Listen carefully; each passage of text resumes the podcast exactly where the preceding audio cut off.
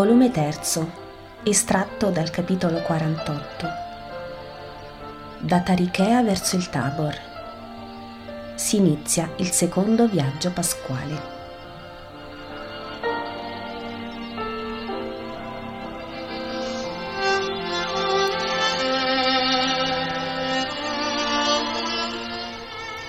Gesù congeda le barche dicendo, non tornerò indietro e seguito dai suoi, attraverso la zona che appariva ubertosa fin dall'opposta sponda, si dirige verso un monte che appare in direzione sud-sud-ovest.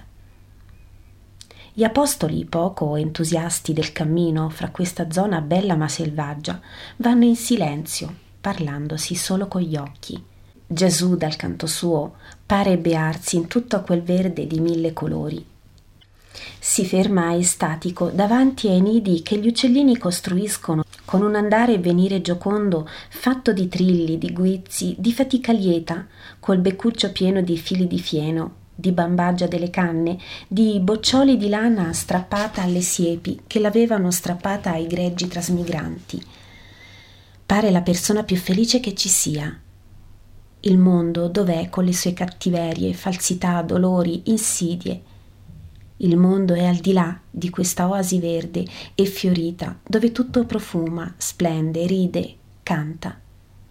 Qui è la terra creata dal Padre e non profanata dall'uomo.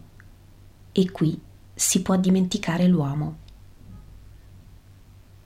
Vuol far condividere la sua beatitudine agli altri, ma non trova terreno propizio. I cuori sono stanchi e esacerbati di tanto malanimo e lo riversano sulle cose e anche sul maestro con un mutismo chiuso che pare l'aria morta che precede un temporale. Solo il cugino Giacomo, lo zelote e Giovanni si interessano di quanto interessa Gesù. Ma gli altri non sono che assenti, per non dire ostili. Forse per non mormorare tacciono fra di loro, ma dentro devono parlare e parlare anche troppo. È proprio una più viva esclamazione di ammirazione davanti al gioiello vivo di un piombino che viene a volo, portando alla compagna un pesciolino d'argento, che fa aprire loro la bocca. Gesù dice, ma vi può essere qualcosa di più gentile? Pietro risponde, forse di più gentile no, ma ti assicuro che è più comoda la barca. Qui si è nell'umido lo stesso e in compenso non si è comodi. Io preferirei la carovaniera, questo giardino, se ti piace chiamarlo così, e sono proprio d'accordo con Simone, dice l'Iscariota. La carovaniera non l'avete voluta voi, risponde Gesù. Eh, certo, ma io non l'avrei data vinta ai Geraseni. Me ne sarei andato di là, ma avrei proseguito oltre fiume, continuando per Gadara, Pella e giù, giù, brontola Bartolomeo e il suo grande amico Filippo termina. Le strade sono di tutti, infine, e ci potevamo transitare noi pure. Amici, amici, sono tanto afflitto, sono tanto nauseato. Non aumentate la mia pena con le vostre piccinerie. Lasciatemi cercare un poco di ristoro nelle cose che non sanno odiare. Il rimprovero, dolce nella sua tristezza, tocca agli apostoli. Hai ragione, maestro. Siamo indegni di te, perdona la nostra stoltezza. Tu sei capace di vedere il bello perché sei santo e guardi con gli occhi del cuore.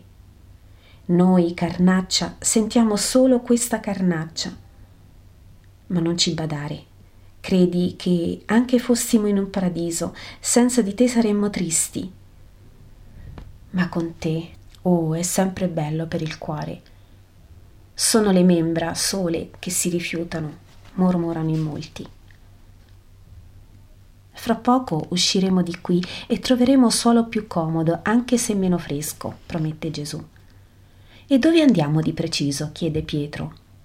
A dare la Pasqua a chi soffre. Volevo farlo da tempo, non ho potuto. L'avrei fatto a ritorno in Galilea, Ora che ci obbligano a fare vie non scelte da noi, vado a benedire i poveri amici di Giona. Ma perderemo tempo, la Pasqua è prossima, sempre ci sono ritardi per cause diverse. Un altro coro di lamenti si alza al cielo. Non so proprio come Gesù possa portare tanta pazienza. Dice, senza rimproverare nessuno, Ve ne prego, non mi ostacolate. Comprendete il mio bisogno di amare e di essere amato.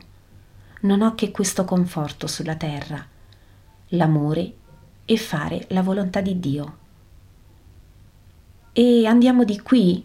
Non era più bello andarvi da Nazareth?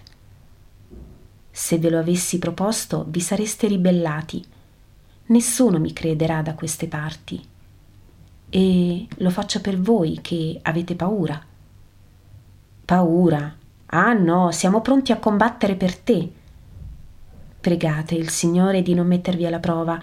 Io vi so rissosi, astiosi, con una smania di offendere chi mi offende, di mortificare il prossimo. Tutto questo lo so. Ma che siate coraggiosi non lo so. Per me sarei andato anche solo e per la via comune, e nulla mi sarebbe accaduto perché non è l'ora. Ma ho pietà di voi. Ma ho un'ubbidienza a mia madre, e sì, anche questo ma non voglio disgustare il fariseo Simone. Io non li disgusterò, ma loro saranno disgusto a me. E di qui dove si passa? Non sono pratico di queste zone, dice Tommaso. Raggiungiamo il Tabor, lo costeggiamo in parte e passando presso Endor andiamo a Naim. Da qui nella piana di Esdrelon.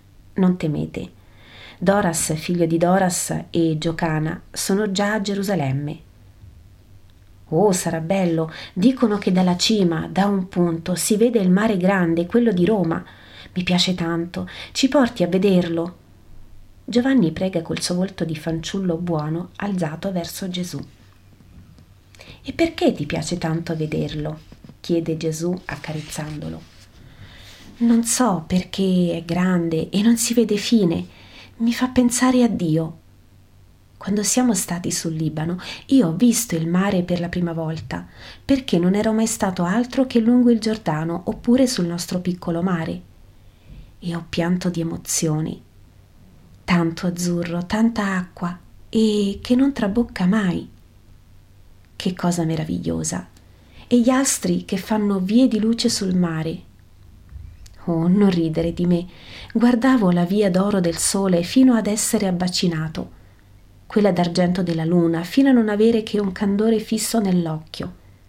E le vedevo perdersi lontano, lontano. Mi parlavano quelle vie, mi dicevano.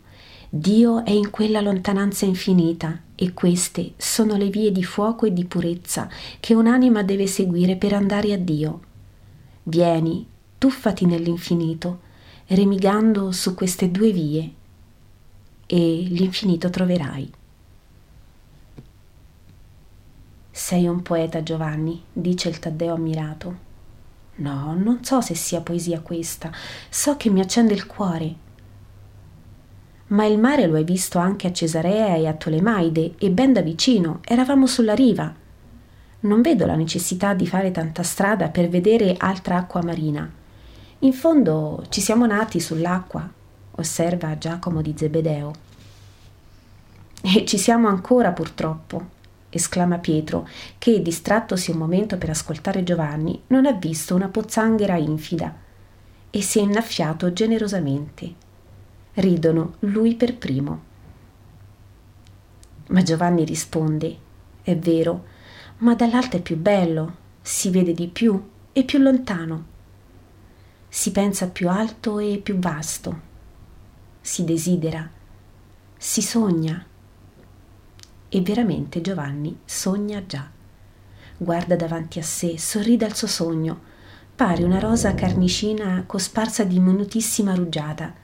Tanto la sua pelle liscia e chiara di giovane biondo si fa di un vellutato carnicino e si cosparge di un lieve sudore che la fa ancor più simile a petalo di rosa Cosa desideri? Cosa sogni? chiede piano Gesù al suo prediletto e pare un padre che interroghi dolcemente un caro figliolino parlante in un dolce sonno.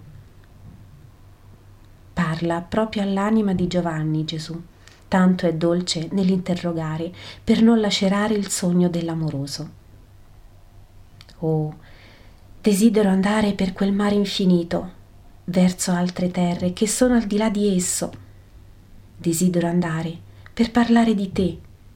Sogno, sogno un andare verso Roma, verso la Grecia, verso i posti oscuri per portare la luce onde i viventi nelle tenebre vengano a contatti con te e vivano in una comunione con te, luce del mondo. Sogno un mondo migliore, da far migliorare attraverso la tua conoscenza, ossia attraverso la conoscenza dell'amore, che faccia buoni, che faccia puri, che faccia eroici. Un mondo che si ami nel tuo nome e sopra l'odio, sopra il peccato, la carne, il vizio della mente, sopra l'oro, sopra ogni cosa, alzi il tuo nome, la tua fede, la tua dottrina.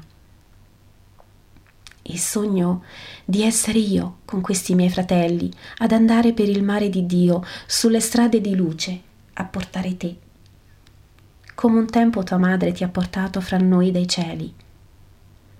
Sogno Sogno di essere il fanciullo che, non conoscendo altro che l'amore, è sereno anche incontro ai tormenti e canta per riconfortare gli adulti che riflettono troppo e va avanti e incontro alla morte con un sorriso, incontro alla gloria con l'umiltà di chi non sa quanto fa, ma sa solo di venire a te, amore.